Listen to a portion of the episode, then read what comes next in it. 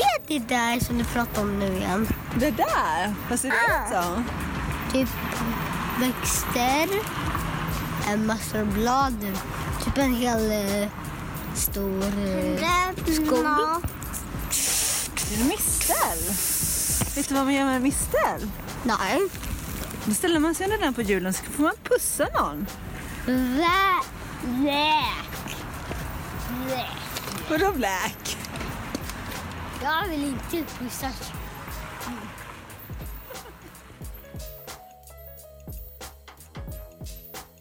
Det är ju en lite besvärligt namn för mistel är ju egentligen ett, en eh, levnadsstrategi. Det är ju inte en art.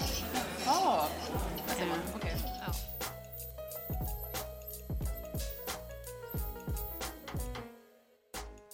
Välkomna till Artpoddens julspecialavsnitt. Idag alltså inte om en art, utan om en levnadsstrategi. Jag, Emma Holmberg, kommer med hjälp av Maja Edlund lära mig och förhoppningsvis er mer om mistel.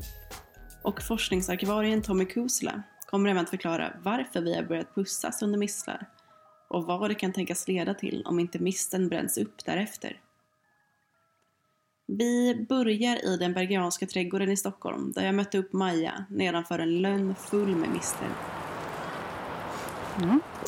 Ska vi titta på själva växten kanske? ja, vi står nu här utanför Bergianska trädgårdens växthus. Eh, och här växer det träd som, jag var här tidigare i höst och då fanns det fanns det mistlar också, det gick att se, men eh, de var ganska gömda bland de andra gröna löven på, vad är det här för träd? Någon slags lönn, det finns en del lönnar här. Eh, så i höstas var de lite svårare att se. Men just nu så ser man ju att den här jättelönnen är fullsmockad med små runda bollar av mistel. Då. Eh, när alla andra löv har fallit ner så lyser de här bollarna ändå upp som grönt. Mm. Lite Men- gulgröna kanske Ja. man kan säga. Det är väldigt typiskt för eh, den här gruppen hemiparasiter, det vill säga parasiter som också har fotosynte- fotosyntes, Okej. heter det på svenska. Ja. Ja, nu har du plockat upp ett, eh, en frukt här, någon slags eh, Ett bär. ett bär. Ja. Precis.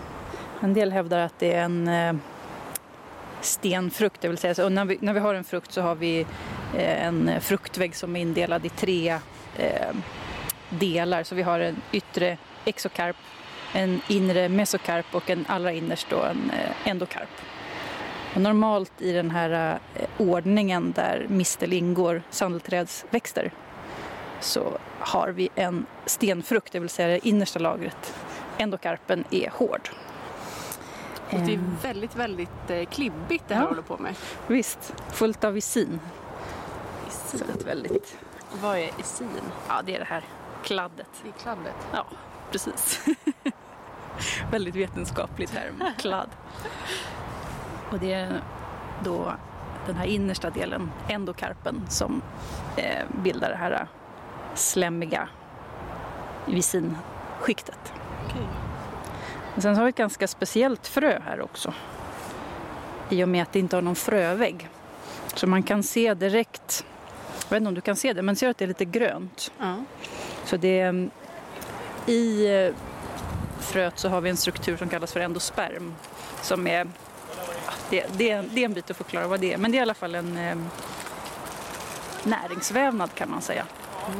Eller ja, det är en näringsvävnad som eh, det unga embryot lever på.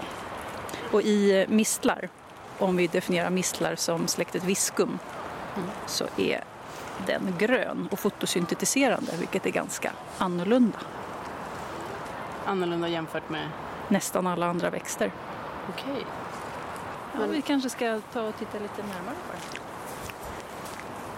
Vilken kan vi se på nära avstånd då? Ganska unga plantor. Här har vi en som är helt ny.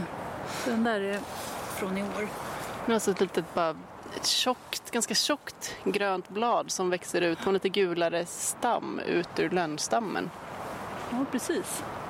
Så om man bara tittar på den generella uppbyggnaden så har vi en, eh, ja, en gaffelgrenad liten buske som växer eh, endofytiskt, det vill säga inuti världen, bitvis.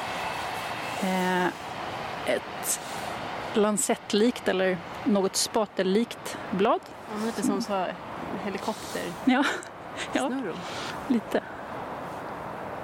Eh, och som du säger, ja, de är lite små suckulenta, lite små tjocka Mm. och vintergröna. Mm.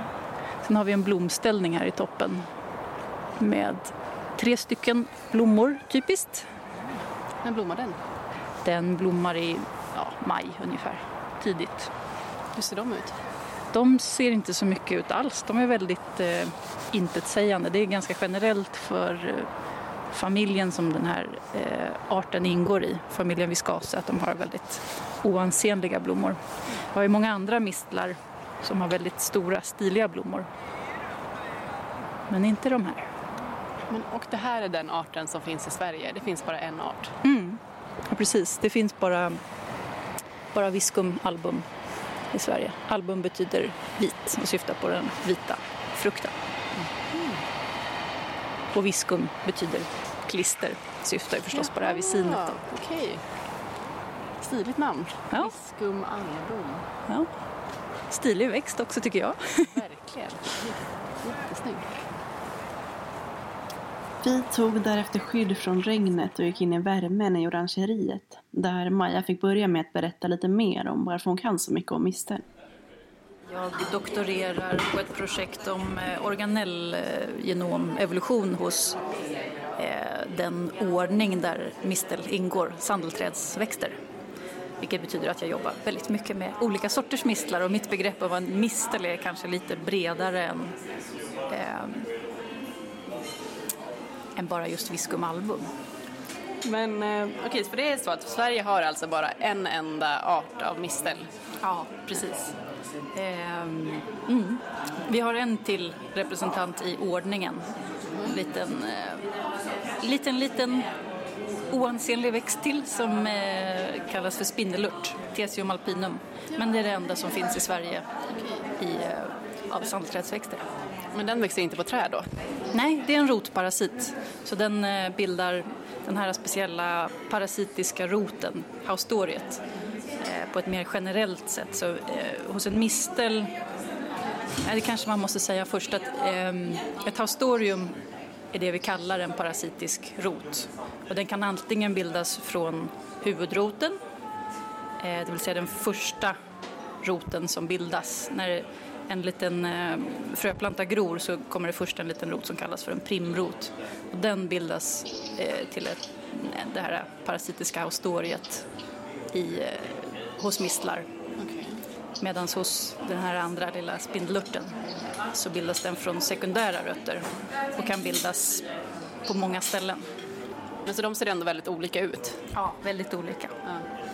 Ja, nej men för när man ser en mistel så är det ju som, som en, bara en klump med, eh, man förstår inte riktigt vad det är, det är som en buske i en bollform som sitter i träd. Den är väldigt speciell på Ja, det ja, sättet. absolut. Ehm, Det är inte svårt att förstå varför den har fått väldigt mycket eh, religiös och ja, den biten som eh, Tommy får presentera. nej, precis. Vi återkommer om hela den mytologiska biten om misteln sen med hjälp av Tommy. Ehm, men först är jag lite nyfiken på varför den lever som den gör. Alltså varför är ju en ganska... När man säger varför så blir ju nästan alla biologer lite sådär. Det tycker vi är lite jobbigt. Ja. Ehm, Det finns inget syfte här. Nej, alltså saker och ting finns ju för att det råkar... eh, Någon lämplig mutation råkar uppstå. Det råkar ge individen en högre eh, Eh, fitness, det vill säga en högre reproduktiv förmåga. Den förmerar sig och blir kvar helt enkelt. Men, eh, men det har ju uppenbarligen visat sig vara en, eh, ett effektivt sätt att fungera på, kan man säga. Det här haustoriet som jag nämnde tidigare, de kan bilda två typer av kopplingar till världen. Så dels till den vävnad som transporterar framförallt vatten och lite löst kol. Så det kallas för xylem. Och hos eh, mistlar så har vi bara den typen av koppling. Men sen kan man också ha en koppling till floemet där mera lösta näringsämnen transporteras. På, om vi pratar just specifikt om mistel och med mistel då menar viscum album. För det är ju en lite besvärligt namn för mistel är ju egentligen ett, en levnadsstrategi. Det är ju inte en art. Ja, man. Okej. Ja. Men om vi pratar just om viscum album och det är därför jag gärna använder det latinska namnet viscum album eftersom ja, det blir komplicerat att förstå vad man menar annars. Eh, men den har just den här typen av koppling eh, till xylemvävnaden så den tar upp framförallt vatten men också en del kol från världen. Och, och vilka träd växer den på då? då? Eh, Just Viscum album är inte, inte generalist men den har ett väldigt brett spektrum av värdar. Så den förekommer på ungefär 50 olika familjer av växter. Till och med barrväxter. Och här utanför eh, Bergianska så, så växer den på lönn. Är det, är det annars ett vanligt träd eller hur? Här i Sverige? Ja, lönn är jättevanligt. Äpple, päron är också väldigt vanligt. Eh, ja, väldigt många av växterna som ingår i familjen rosväxter till exempel. Men här i Bergianska växer den faktiskt också på eh, ABs abies, ädelgranar, vilket är ganska speciellt och annorlunda. Eh, generellt i Mälardalen så finns det naturliga populationer. Den trivs i områden som har en eh, eh ja, höga sommartemperaturer och höga vintertemperaturer. Så den är ganska känslig. Vi är precis på nordgränsen av vad mistel klarar av här. Växer den annars ner söderut också? Mm, den har en ganska stor tyngdpunkt ner mot eh, Småland, sydöstlig utbredning framför allt. Och hur sprider den sig då? Ja, hur sprider sig misteln? Eh, den är ju framförallt fågelspridd. Trastar till exempel är väldigt viktiga spridare, sidensvans. Eh, dubbeltrast är ju de här som verkligen gillar mistel. Eh, och så passerar den genom mag och tarm. Eh, För det de gillar är bären då. ja, precis, just. Små vita bär som, som går att se väldigt tydligt nu. Mm, precis, just nu så trillar de av och ligger i drösar under träden. Ehm, men de har ju det här eh, slemmiga skiktet som vi pratade om förut, visinskiktet. Eh, som gör att de passerar genom mag och tarmkanalen väldigt snabbt. Vilket betyder att trots att de inte har de här skyddande lagren, de har ingen hård endokarp som vi nämnde tidigare, de har ingen frövägg ens, så kan de klara att passera genom en fågel. Och genom fåglarna sprids de sen då till nya träd. Och det här då att de är så pass slemmiga, eh, själva bären, det gör då att de fastnar i träd helt enkelt. Mm, precis. Så att de hamnar inte på marken utan de, de sitter fast där. Mm, precis. Ofta kan man se långa slemtrådar som liksom hänger från, från stammarna.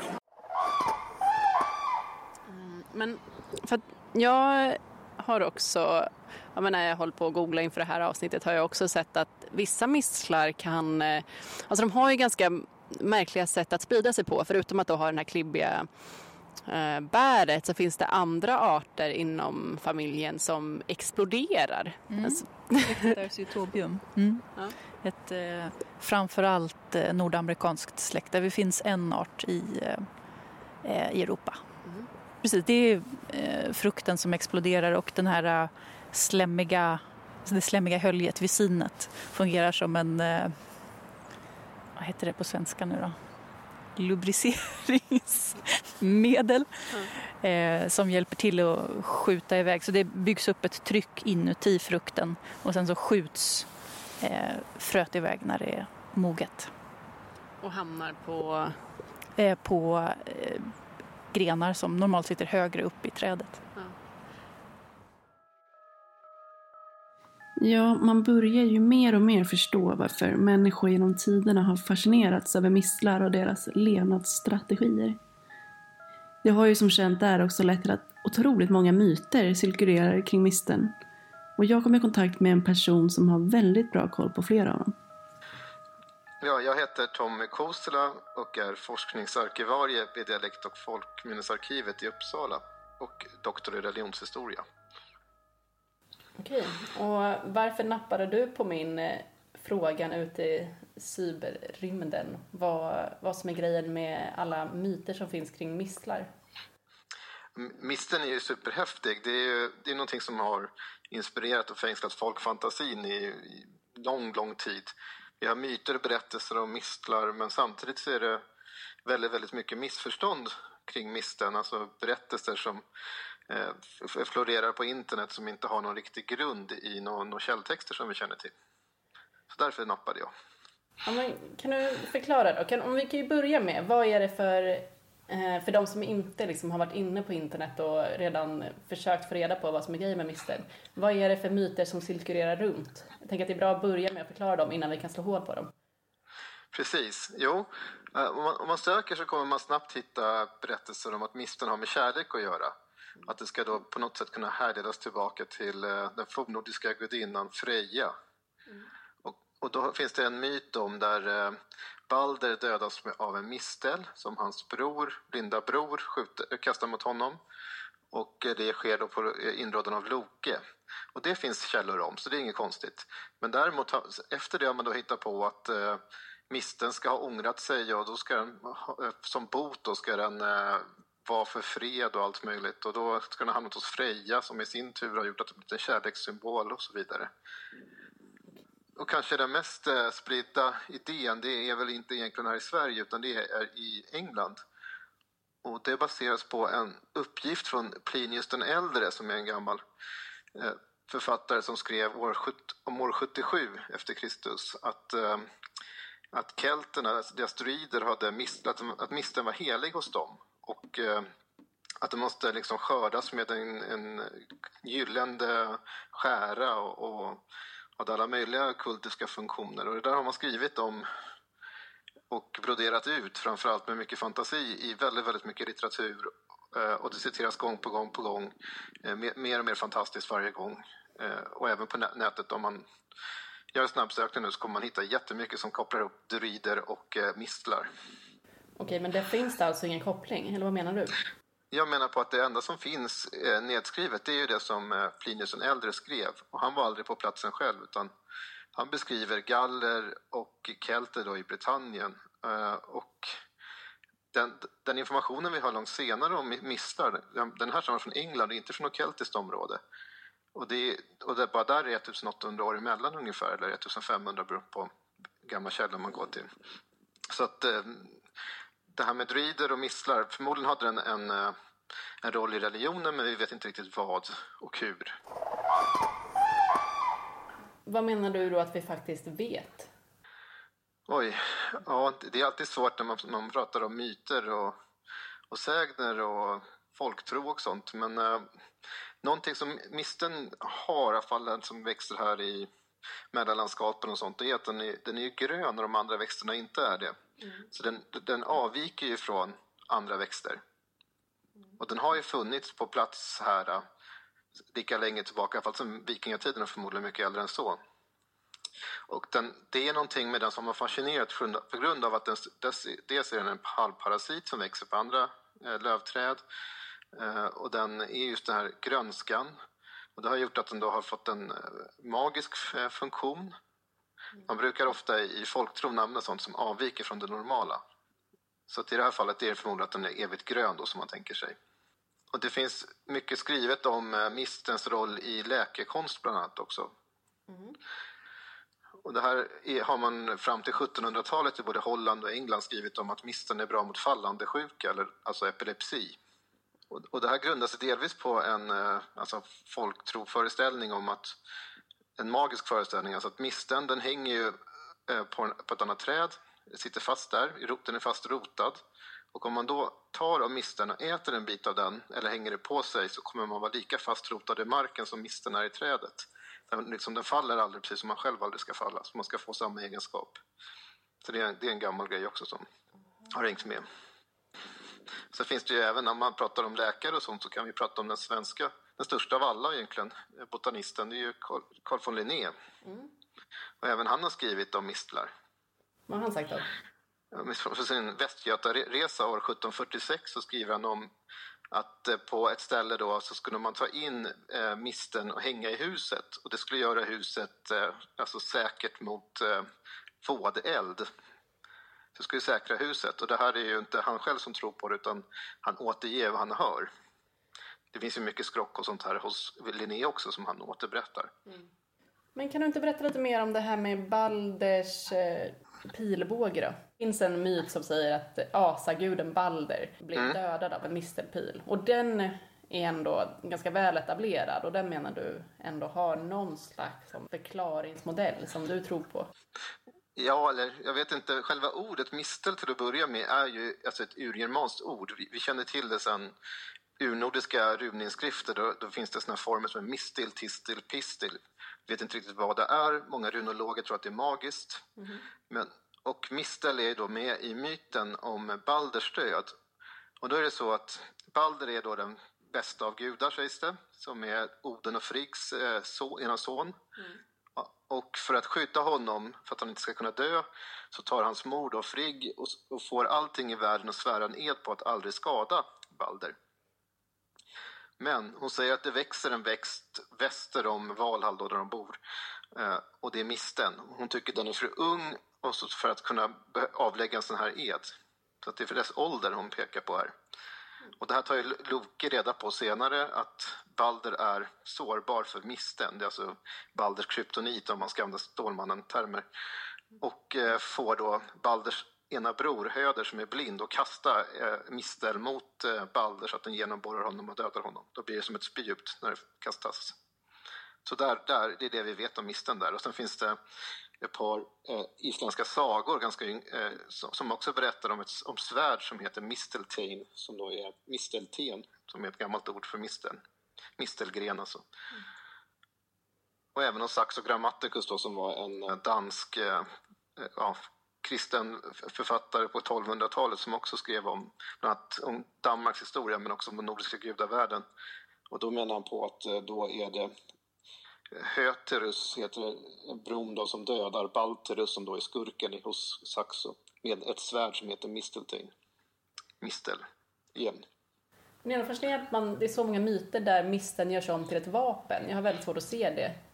Ja, det är kanske det som är så fascinerande med den. För att den, är, den, den, är ju, den borde ju vara raka motsatsen till eh, hårt vapen. Ja. Men det är väl just det att den kan förvandlas i det här ögonblicket till och genomborra någon. Så att, ja, de är inte alltid logiska på det sättet som vi tänker, myter. Men det här med att man ska kyssas under misten då, till jul framför allt. Vad, vad har misten med jul att göra och vad har den med romantik att göra överhuvudtaget? Ja, alltså det här, är, det här är jättekul. Det här är spännande för att misten, om man tittar på gamla uppteckningar från 1800-talet så har man pyntat med misten här för kring jul. Och det är inte konstigt att se varför, för att den är grön. Och liksom avviker. Och det, det, det, är misten och barrträd typ, som gör att, att man kan smycka fint. Och eh, då har man hängt upp den och det finns folktro kring det också, att den ska kunna skydda mot åska och andra saker och att den är bra mot trolldom och annat. Men, och här har vi den äldsta kända eh, texten som nämner detta är en engelsk dikt från 1813. Sen finns det två till som är kort därefter som berättar att man ska pussas under mistlar för kärlek. Så att det är inte äldre än 1800-tal. Vilka har skrivit de här då? Ja, det, det är engelska författare under första hälften av 1800-talet. Som, ingen som har gått till historien som, som, som någon kändisar efteråt. Okej. Men de bidrog ändå med en tradition som verkar än idag. Ja, precis. Och det i sin tur är ju ganska häftigt. Och någonting som i det här som är spännande det är att det finns ju flera andra också belägg för mistlar. Och en av dem som är lite senare än den här dikten, den säger att om man, på slutet av 1800-talet alltså, om man ska pussas under misten så är det jätteviktigt att man senare kastar den på elden, alltså innan trettondagen. För gör man inte det så kommer det här paret som har pussats börja hata varandra. Så att om man då, ja, inte är försiktig och man pussas under mistlar så kan det gå, kan det gå åt skogen. Då. Man måste helst bränna upp den. Och det vet man väl ingen som någonsin har gjort? Nej, och därför har vi mycket skilsmässor också. Yes. Typiskt. Ja. Så eh, hoppas alla som lyssnar tar med sig det här nu. Bränner upp sina mistlar innan 13 dagar jul då.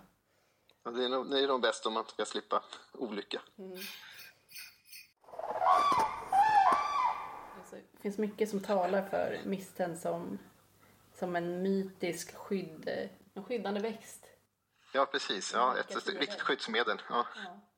Eh, Det har också använts i, som jag sa förut, som mot trolldom och skydd mot onda makter. Eller ofta så bär, växer väl bären tre och tre på mistlar. Just det.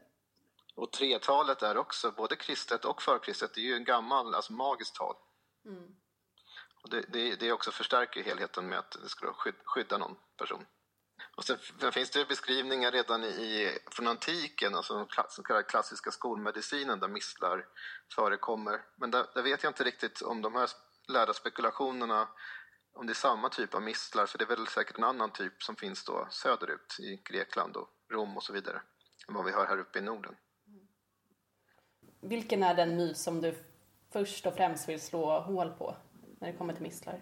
Oj, att den har för det första ingenting med varken, vare sig Freja att göra och den, man ska nog tona ner det här med druiderna i, i de keltiska druiderna och deras koppling till misten. För det är bara en uppgift som är ganska, ganska skakig som, som, som för fram den. Varför tror du att den har blivit så populär att föra vidare då? Jag tror den fascinerar. Vi, ser- vi, alltså vi ser den ju egentligen i modern tid i filmer som Asterix eller seriealbum. Där druiden också har den här, vad nu heter, eh, druiden där med långt vitt skägg. Han har ju en sån här skära med sig. Han brukar väl ha en mistel med sig också. För då, någon har skrivit om det och lagt till en detalj och så har nästa skrivit om det och lagt till en detalj och sådär. Och till, till slut blir vissa saker, och det är inga som är bemödade som jag går till originaltexterna. Det där är ganska vanligt faktiskt. Och sen är det vi forskare som faktiskt sitter med de här originaltexterna som får letar ibland febrilt efter någon passage som alla känner till och så finns den ju inte alls. Och så får man leta efter vem som först har så att säga, hittat på den. Du har ett roligt jobb. Ja, tack, tack. Ja, men eh, vad bra. Tack för att du ville vara med och berätta om misten. Det var så lite så. Det var, det var rätt roligt. Och tack till Maja Edlund också såklart. Nu kanske det sitter några och är superbesvikna för att det är jag som pratar igen och inte alls Ellie som jag sa i senaste avsnittet. Ellie kommer att ta över nästa avsnitt och det kommer att då handla om svamp igen. Så jag hoppas att du kommer att lyssna då. Det kommer att släppas i januari. Nu får ni alla ha en superfin julledighet och hoppas att ni väljer att lyssna på alla Artpoddens avsnitt som nu finns ute på Spotify och iTunes och på ekologigruppens hemsida. God jul och gott nytt år!